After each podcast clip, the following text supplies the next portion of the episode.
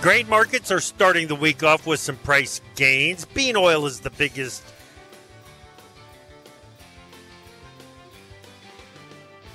Yikes!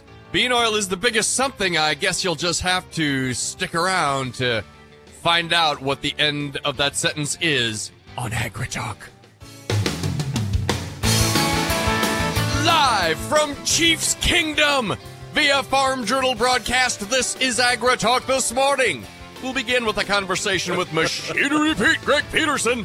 Then it's Tanner Ehmke from CoBank, and directly following the news, Brett Waltz from BAMWX. I'm handsome newsman Davis Michelson. Somewhere, the host of AgriTalk, Chip Flory. Yeah, that was the crazy thing right there. All of a sudden, I couldn't hear anything.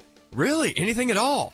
Yeah, I couldn't hear anything at all. It was all gone. I was still talking, but I don't think you could hear me either.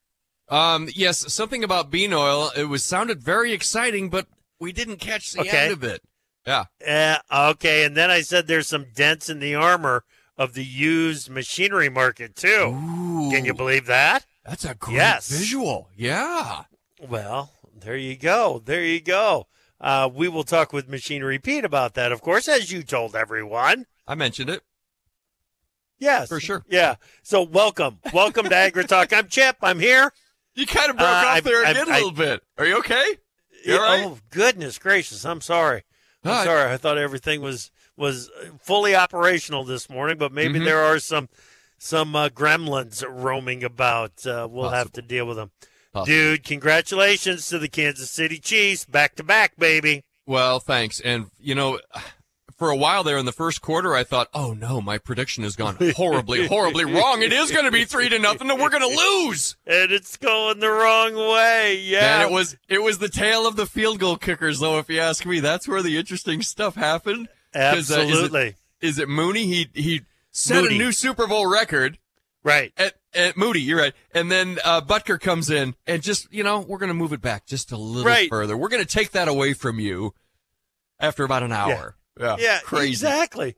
Oh, it was nuts to see two record field goals in the same half. Yep. And the way it all happened, and then that missed extra point. Yep. You know, you just think, it's a point. How big of it? Oh, my gosh. It was a huge deal. Huge deal in last night's game. No question about it. Well, just, and what a showing by Brock Purdy, though. Oh, my goodness. Well, that kid's got a future. Oh, yeah. It's he absolutely, I think, absolutely has a future. Didn't do anything, you know, late in the game that I would say was a big push to really go out and win the game. He had a couple of opportunities in overtime in particular that I thought, there were some missed opportunities right there. But, you know, the seasoned veteran at a whole 28 years old came through and just marched his team down the field. I think surprised everyone when he found that receiver in the end zone on the final play of the game. Oh, absolutely. The Chiefs spent the whole first half in a state of shock, I feel like, to some degree. Yeah, absolutely. All right, buddy, let's get to the news. What do you got? Well, let's start with the National Weather Service weather outlook. A significant weather storm, a winter storm, in fact, crossing the Mid-South today will transition into a strong nor'easter for the Mid-Atlantic and up into New England by Tuesday. Areas of severe thunderstorms, heavy rainfall, and flash flooding will be possible across portions of the Southeast today. New storm system will arrive across the Northwest by the middle of the week with areas of locally heavy rain and mountain snowfall. Chip, southern Brazil continued to dry out during the weekend as temps were warm, while rainfall was minimal. World Weather Inc. says needed rains will move into those areas Tuesday through Thursday. Another round of dry weather is expected during the middle to latter part of next week. Brazil's soybean harvest reached 23% complete as of last Thursday. This, according to AgRural, the second fastest pace on record. That's just behind 26% in 18 and 19. And let's not forget that the season started with some delayed plantings. Mm-hmm. And so here we are on the second fastest harvest pace that we've seen. Obviously, it would suggest that the bean crop has been pushed by the dry conditions. Well, Chip, a significant number of Republican senators have voiced support for a bill to provide $95 billion in foreign aid to Ukraine, Israel, and Taiwan. The measure was stripped of border provisions last week after conservatives objected to a bipartisan border deal. Poland reportedly plans to initiate quality checks on all grain shipments from Ukraine, this according to the Deputy Ag Minister. And as Polish farmers continue nationwide protests against EU policies, including allowing grain imports from the neighboring country. Indonesia's government assured consumers rice stocks were adequate amid increasing sale restrictions in retail outlets since the end of 2023. The availability of 5-kilogram sacks at modern retail outlets have been reportedly scarce since around September last year, leading to a restriction for retail customers. Chip, nothing says everything's okay. Right. Like, no, there's plenty, sure. Yeah. Yikes. Except for when there isn't, when you look at the shelves. You know, this is one case where your eyes definitely do not deceive you. They've got an issue over there with rice supplies. Well, Chip, Dr. Vince Malanga says in 2024, companies will embrace a motto of, quote, doing more with less, focusing on cost-cutting measures and spending discipline to improve performance. Chip, a recent Wall Street Journal article suggests the U.S. pork industry has become too efficient. Despite producing various pork products like tenderloin, ham, sausage, and delicious bacon, there's insufficient demand to absorb the surplus, the industry exploring various strategies to address those challengers. And finally, most Farm Bill watchers continue to predict the new bill will come in 2025, not this year. If it comes this year, sources say it would have to make substantial progress by May. Chip, substantial progress, not their strong suit on the Hill. Yeah, that is exactly right. And back to that Wall Street Journal article, tenderloin, ham, sausage, bacon, all from the same wonderful animal. The glorious pig. All right, let's bring in Brett Waltz, BAMWX.com. Good morning, Brett. How are you? Hey, good morning, Chip. I'm doing pretty well. How are you? Good. Things are looking good here in the middle of the country this week, huh? Yeah, not too bad. Hey, it's been crazy warm, really, if you think about it, over the past 7 days or so, days in the 60s and the 70s down to the south, severe weather, too. Up into Wisconsin and Indiana over the past 7 days. I do think that there's the potential for a little bit of a colder trend, at least a little bit of a moderation as we go throughout this week, and maybe a little clipper system bring some light snow across the north central part of the country. Okay, across the north central part of the country. Does north include me up here in northeast Iowa? Yeah, you're going to be close. I think the system tracks kind of through South Dakota, Minnesota, Wisconsin. So, you know, if it ticks a little bit further south, you're kind of right on the border there. Gotcha. All right. Take us down to South America, Brazil. Any warnings for this week? Yeah, so I think that as we look at Brazil specifically here, I think that as we work into next week, it's probably going to get pretty active across eastern Brazil and eastern Mato Grosso. I think those areas are going to turn pretty wet. I still think that maybe, you know, Mato Grosso and Mato Grosso do Sul there into Paraná, that could be an area where we need to watch for maybe a little bit of a drier trend there. Yeah. Yeah, everybody's trying to figure it out after last week's rains in Argentina. Does that continue this week? You know, it's going to be drying out a little bit after the next couple of days. That's an area that probably stays a little bit drier than normal in the extended range. Still some rains to happen in the short term, though. Gotcha. Brett, thank you, buddy. We'll talk to you next week. Yep. Thanks, Chip. You bet. Brett Waltz, BAMWX.com. Of course, get more from the team at BAMWX at www.BAMWX.com. We got Greg Peterson, Machinery Pete, next.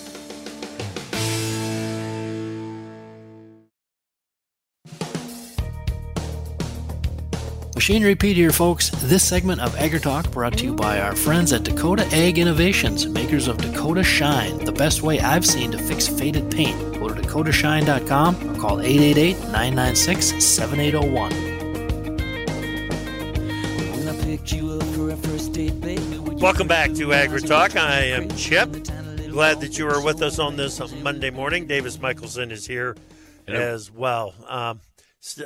It doesn't sound like you're in any kind of recovery mode at all. You just kind of took it all in stride last night? Absolutely, I did. Yes. Attaboy. I find myself re-energized, reinvigorated, you know? Yeah. Hey, you know, when you're a dynasty, you got to act like you've been there before. You got to shape it up a little bit. Right. I mean, we're supposed to do this another at least once more. Yeah. I mean, I got to hold it together. You know, I can't fall apart every time that we win now. Yeah. Dude, yeah. I'd be a mess. Well, good for you. It's too much winning. It's too much. It's going to be a lot of hate pointed at, I shouldn't say hate, you know, a lot of jealousy pointed at Kansas City. There is, yes. In the year ahead. I don't think there's any question about that. All right, Greg Peterson, Machinery Pete. How you doing, Greg? Hey, I'm doing well, guys. How are you doing today? We're doing okay, Davis's team won. Mine did not. But, you know, life's okay. We move forward. Yeah, you know, on the Kansas City front, I was thinking last week I was traveling, I was going through Ohio, and first time ever I stopped in Canton at the Hall of Fame.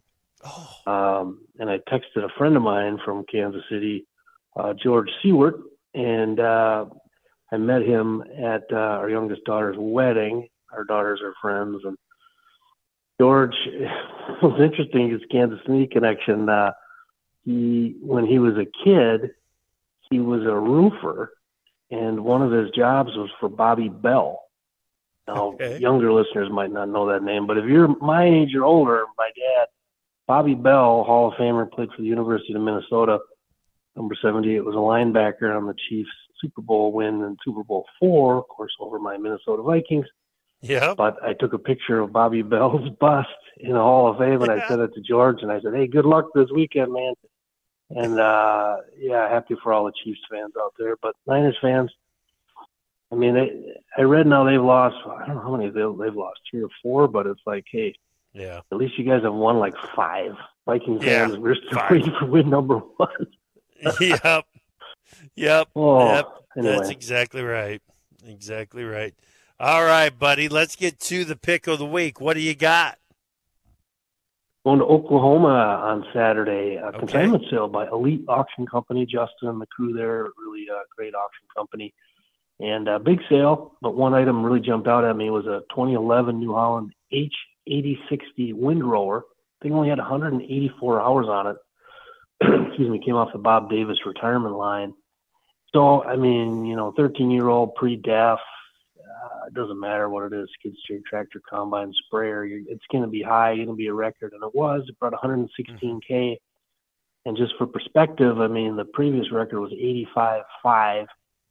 That was almost 12 years ago on an almost identical one on a sale in Colorado. Wow. So there you go. 12 years later, you go from 85K to 116K. And we posted it, of course, on social media. And one of the commenters nailed it. He goes, well, price a new one. And I was like, bingo. That's the whole nut right there. So 116, that was pretty good. Yeah. And it's a good-looking machine. There's no question about it. I'm looking at a picture of it right now. It was well taken care of, and but it. Yeah, don't know the story on the low hours, but, you know, different things happen, and but when you wind up with that, especially pre-DEF, but even if it's not pre-DEF, if it's 6-7 years old with low hours, I mean, compared to the cost of a new one, it just makes, you know, moths to the flame for buyers. Yeah, that's exactly right. Okay. You were over in Ohio there late last week doing some work for Machinery Pete TV. What'd you see? Well, we kind of saw more of that theme we were just talking about, low hours with some age on it, moths to the flame. So I was a farm retirement sale for Tim and Linda Stegbauer in Fayetteville, Ohio, just outside of Cincinnati, a little ways there. They had some nice green equipment, a 2013 John Deere 8285R, 1,225 hours, went for $226, fourth highest price ever. And I think when I look at our data, auction prices on 8285Rs, it's similar across the board. But it's just astounding. It's like 9 out of the 10 highest prices ever in the last year and a half. So it is what it is. And one tractor that made me smile, guys, was the 07 John Deere 8330, 1,628 hours. And we did a preview video the day before the auction with Tim and Linda, the sellers. And this always happens. You interview someone about, you know, your farm, your equipment. You talk for 10, 20, 30 minutes, and then something comes up. And we were talking about that tractor, and Linda said, you know, Greg, that was my favorite tractor. And I was like, oh, well, that's cool. We talked about it a little more. And then it came up that Linda Stegbauer is a three-time arm wrestling champion in Brown County, Ohio. And she mentioned it kind of in passing, and I was like, whoa, whoa, whoa, Linda, wait. What? Arm wrestling. Tell me more about that. I said, what's the secret? And she goes, it's all in quickness. And I was like, well, I did not know that. Thank you for telling me, Linda. But that's 83. Linda's 8330 went for 194, wow. Sixth highest ever. And again, it had 1,628 hours on it. A couple other items. The combine generated a lot of chatter. It was a John Deere S670. I can't remember if it was a 14 or 15, but it only had 562 SEP hours on it. Okay. Now, combines have been sliding in value. Yep. Because the amount of them on dealer lots and the amount is sold at auction. But Stegbauer's brought 200K, which is the second highest in 14 months. So I'll leave you with one more on this. They had a Cat skid steer. Of course, talk a lot about those, but 262D3, only 68 hours. Ooh. And our camera guy, Russ Natusco, filming B-roll on the thing, and he goes, Greg, I've never seen one that, like, the back window is just, like, spotless. And I'm like, yep. That's what happens, Russ, when you 68 hours and the Stegbauers own it. And that brought 50K. So it was a fun sale Friday. We had a great time. And it was a big crowd. It was a fun old-time auction by the Wind Group. Kevin and the crew there are fantastic. So it was a good day. All right. We'll talk about that crowd there more in just a minute. But first, talk to me about the trend that you're seeing on these combine prices. Yeah, I mean, excuse me, I'm fighting a cold here, but like that S670, so that S600 series, I wrote and did a blog about this recently. Now that's, what, 6 to 10, 12 years old, something like that. It's a soft spot. And because of the volume piling up on dealer lots, going back just over a year ago, finally changing the supply issue, and then the number that dealers jammed out onto the auction market last year. So last year, the average auction price on an S670 dropped 23.9%. Wow. So the average was $100,871 because there were so many of them sold. But then here's Tim and Linda's. And so this drove home a point. My old auctioneer friend, late great Abner Jacobson from my hometown of Benson, Minnesota, when I interviewed him when he's 91 years old about bits of wisdom from the auction world and the equipment world, he said, Greg, you always got to remember when on sale day, there's only one for sale. So yeah, there's a ton of S670s out there, but you know what? There's only one that's Tim and Linda's. That's why I wanted to do the walkthrough preview video the day before the sale.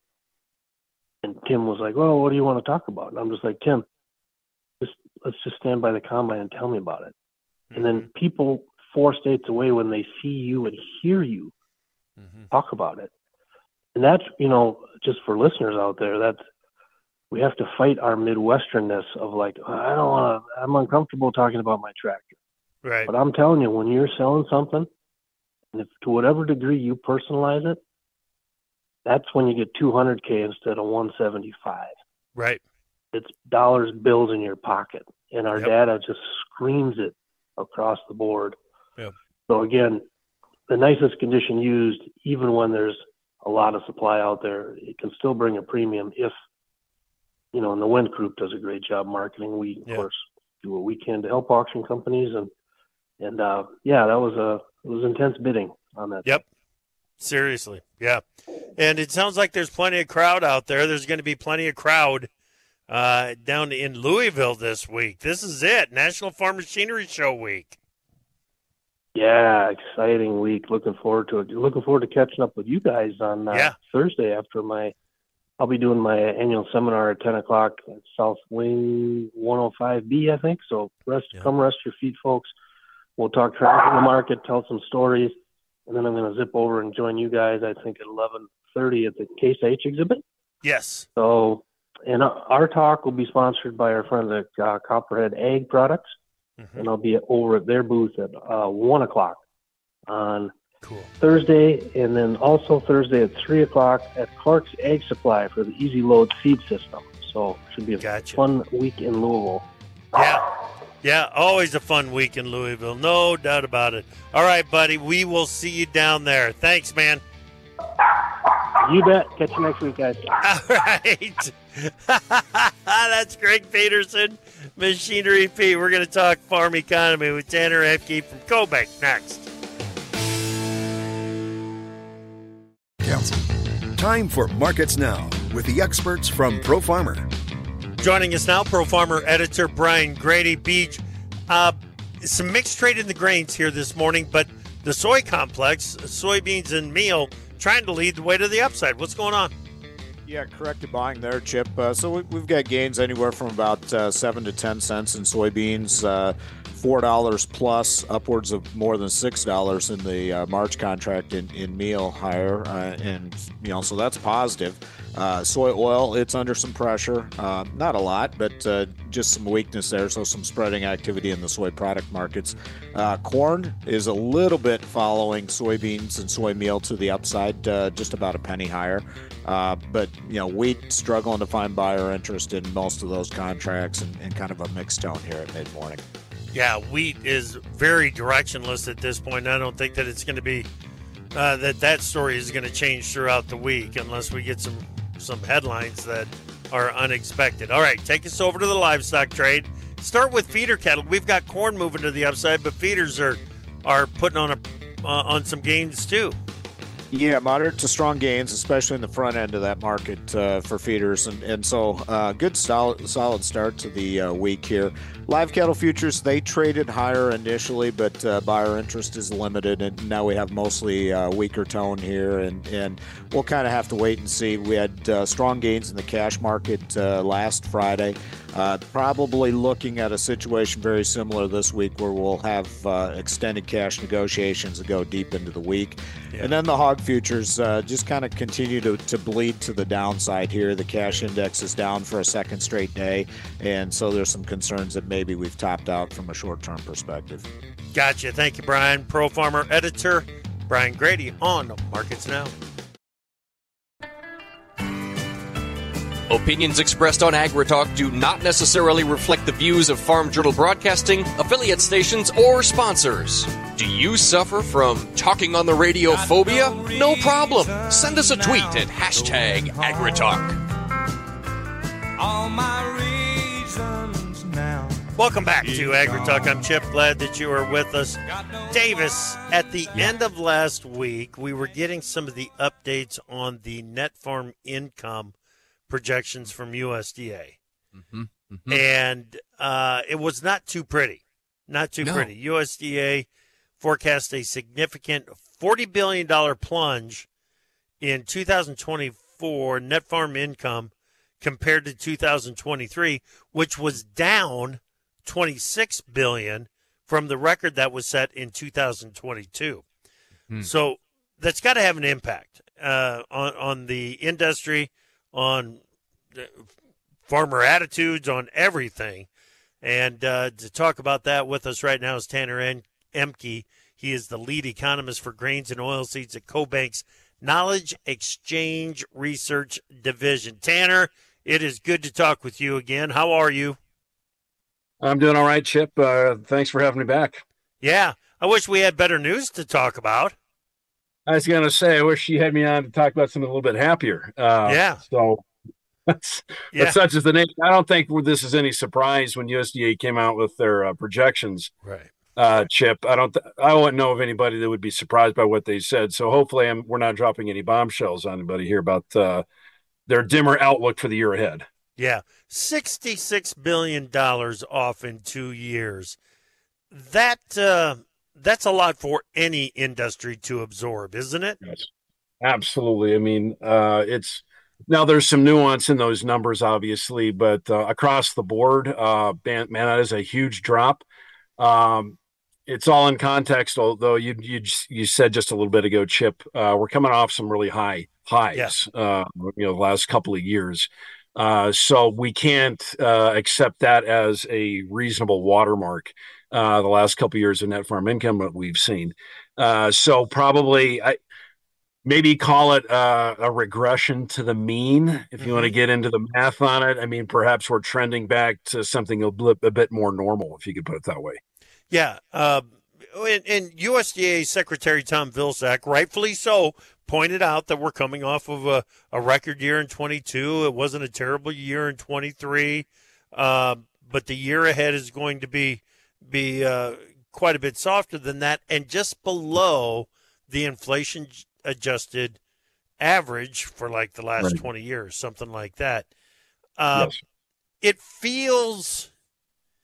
feels a little dicier than just below the average. And I don't know if it's just some I don't want to say panic, Tanner, but the conversations that I'm having with producers, and I'm thinking back to the conversations at Top Producer Summit last week, there is a fair amount of anxiety over what this means for their business in the long term as far as pulling the reins back on growth mode. It's gonna cause a lot of hard conversations. Absolutely. When you look across the board, Chip, production expenses were up in their forecast. There's only a couple of outliers, fuel being one of them, interest expense being one of them. Other than those in USDA numbers, expenses are going to be up across the board. And as you said, it's hard to put yourself in growth mode when things are getting so expensive. At the same time, when the crops and livestock that you're selling are going to be down in price, it's the confluence of those two those factors that make it a really difficult period to do any sort of long range thinking. When you're, if for some people, probably going to be in a little bit of a crisis mode. It's hard to do long-range planning, or hard to put yourself in growth mode when you're just trying to conserve the cash that you have. That it's hard to do that stuff. Yep. Now I'm going to editorialize here just a little bit. You can do so if you want here, Tanner. But they say that part of the reason for the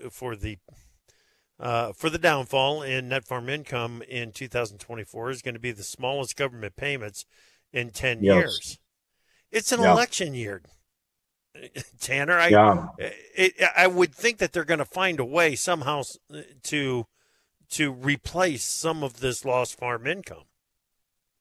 Yeah, I was looking at the farm program payments breakout in their forecast. USDA is saying the biggest drop there is in the supplemental and ad hoc disaster assistance. I was wondering about that too. You bring up a very good point there. In an election year, is the leadership in power right now going to be pulling the reins on that? Maybe, maybe not. I don't know. I'm not going to try to throw my hat in the ring on that guess of what the political winds are going to do. Yeah, you can't build a business plan on that idea, can you? No, don't build your business plan on the government. That would be a mistake. So I think, there's always that hope. And the other saying is never, don't strategize. Hope is not a strategy. Right.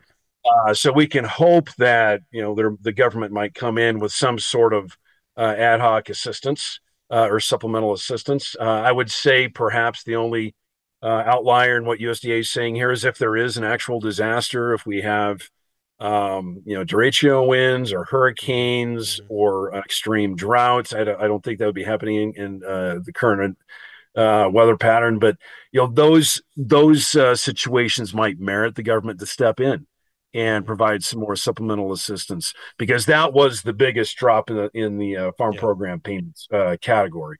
So that all of that could change.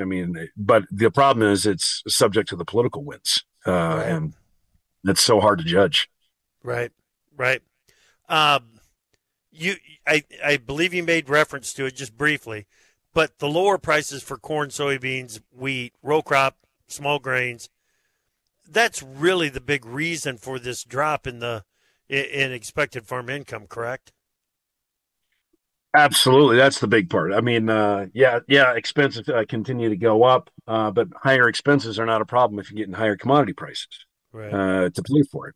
And across the board, USDA is saying a 4% drop in all commodities, but you got to look through the numbers there. And it's clearly the crops side of things suffering more than the livestock and poultry and dairy side of things.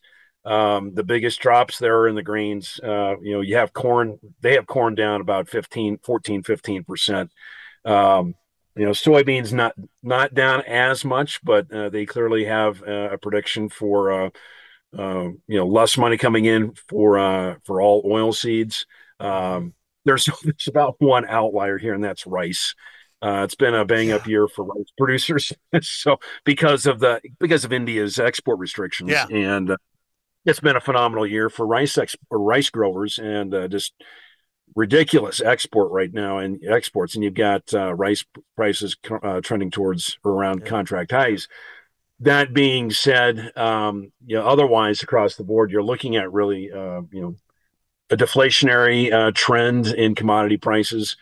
This would be what you see in the outside markets as well with other commodities. You know, we talked about energy, things like that. So those commodity prices are under pressure as we see a weakening global economy and plenty of supply. And so that's kind of filtering in here to agriculture. Yeah. And clearly, you know, ag commodity prices generally are under pressure. And that is the big reason, the biggest reason we're seeing about a 25% drop in net farm income this year.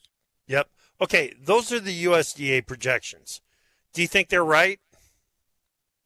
I think USDA is always going to be they're going to approach it with a little bit of, you know, they're going to be conservative. They treat, that's generally, you know, the people I talk to in USDA, they don't want to try to, you know, get too far out in their projections. But a 25% drop, that is huge. Yeah. And I guess, you know, when you look at it's both side of things, you know, the revenue down because commodity prices are down.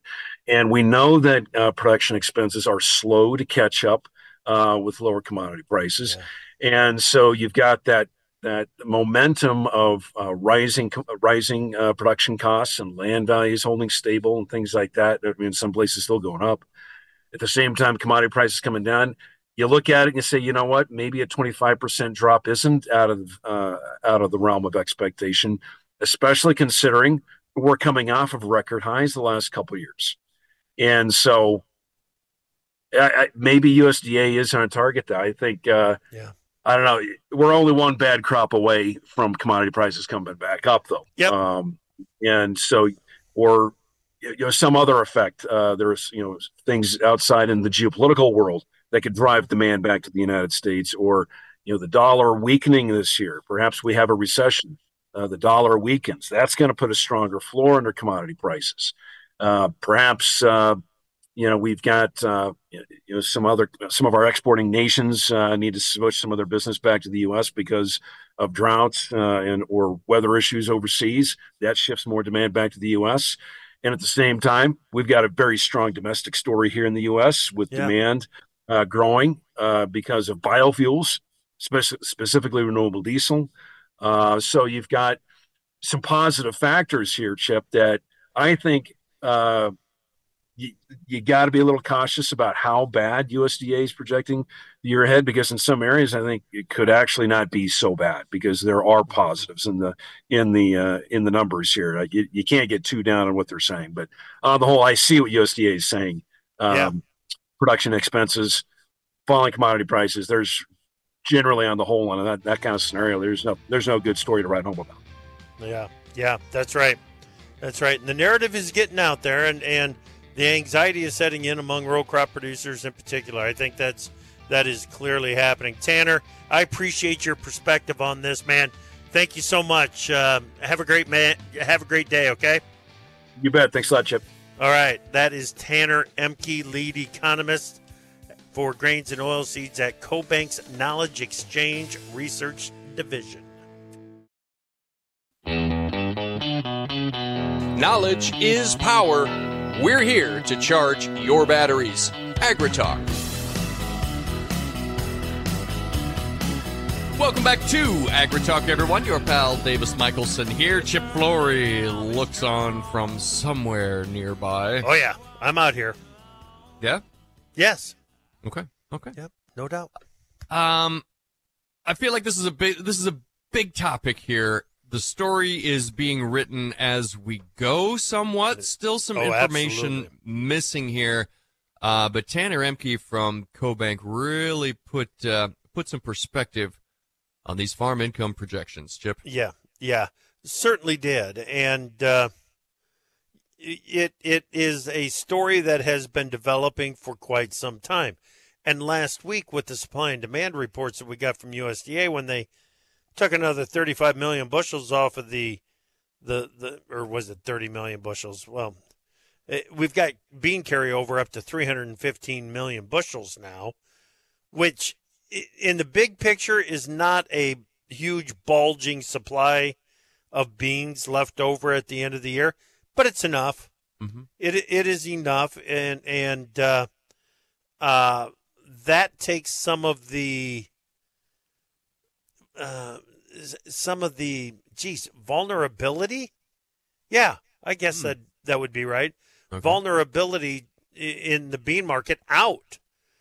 And what I'm talking about is if we get into spring and there's some planting delays, or we get into midsummer and there's some less than ideal growing conditions.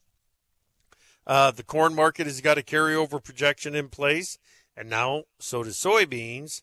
They've got carryover projections in place that are probably going to soften the blow of any weather-related issues out there. So it will be interesting to see if the farm income projections that we got last week were some kind of a warning, an attempt to get bad news in front of the market before we get to Thursday and Friday's Ag Outlook Forum. Mm-hmm. It's the 100th annual Ag Outlook Forum in D.C. this week. And this is USDA's first unofficial look at the 2024-25 marketing year for corn, soybeans, and wheat.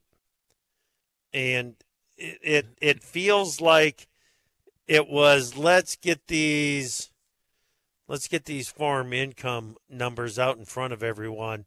And I'm sure that the timing is typical of what it normally would be, but let's go ahead, let's get them out there and take some of the bite out of what might be a bit of a negative outlook for the grain markets in the Ag Outlook Forum later this week. Are you suggesting that maybe we're boiling the frog here just a little bit incrementally, and we could see even lower figures coming out of the Ag Outlook Forum? I wouldn't say lower figures, but I would say, it's like I asked Tanner, did these numbers make sense to you? I'm sure that there are a lot of people that are crunching the numbers and saying, that's maybe a little bit too aggressive on the outlook for the decline in farm income. We should be penciling in more of X.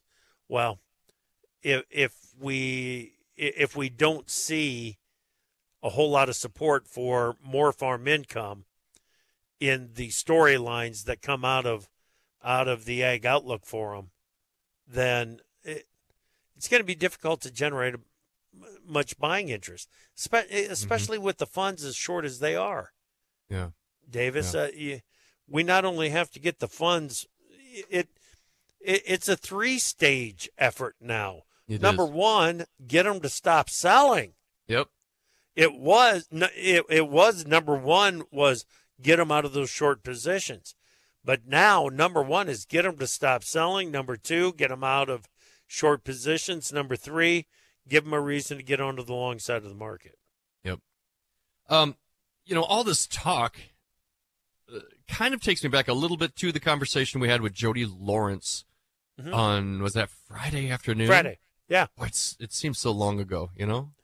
It's almost like a Super Bowl victory ago. You're right. It's weird. Right. Yeah. With the genetics.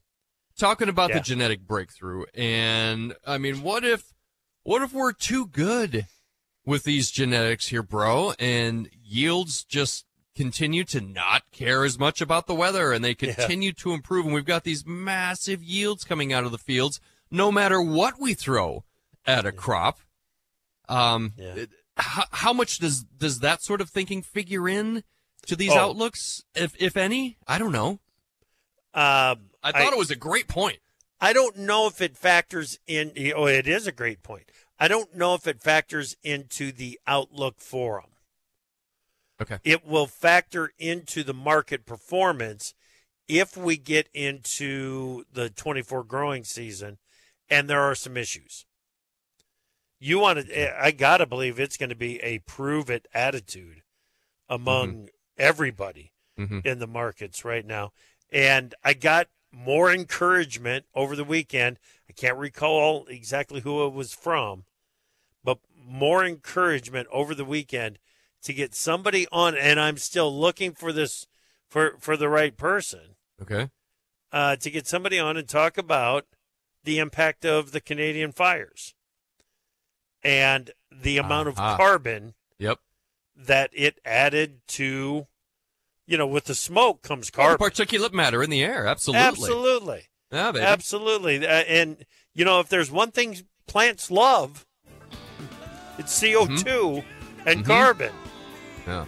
You know, it's kind of what they grow on. So we need to keep that in mind, too. No two growing seasons are the same, but this 2023 season was one that was really, really strange, and it's still going to take some dissecting and evaluation to figure out exactly why what happened. That is the bottom line there. All right. Thanks for listening this morning. Come back this afternoon. Jack Hanley from Tucrium ETFs is going to be our guest. And I'm going to be on the road tomorrow, making my way down to Louisville for the National Farm Machinery Show. Michelle Rook and Davis will be here to keep the conversation going right here on AgriTalk.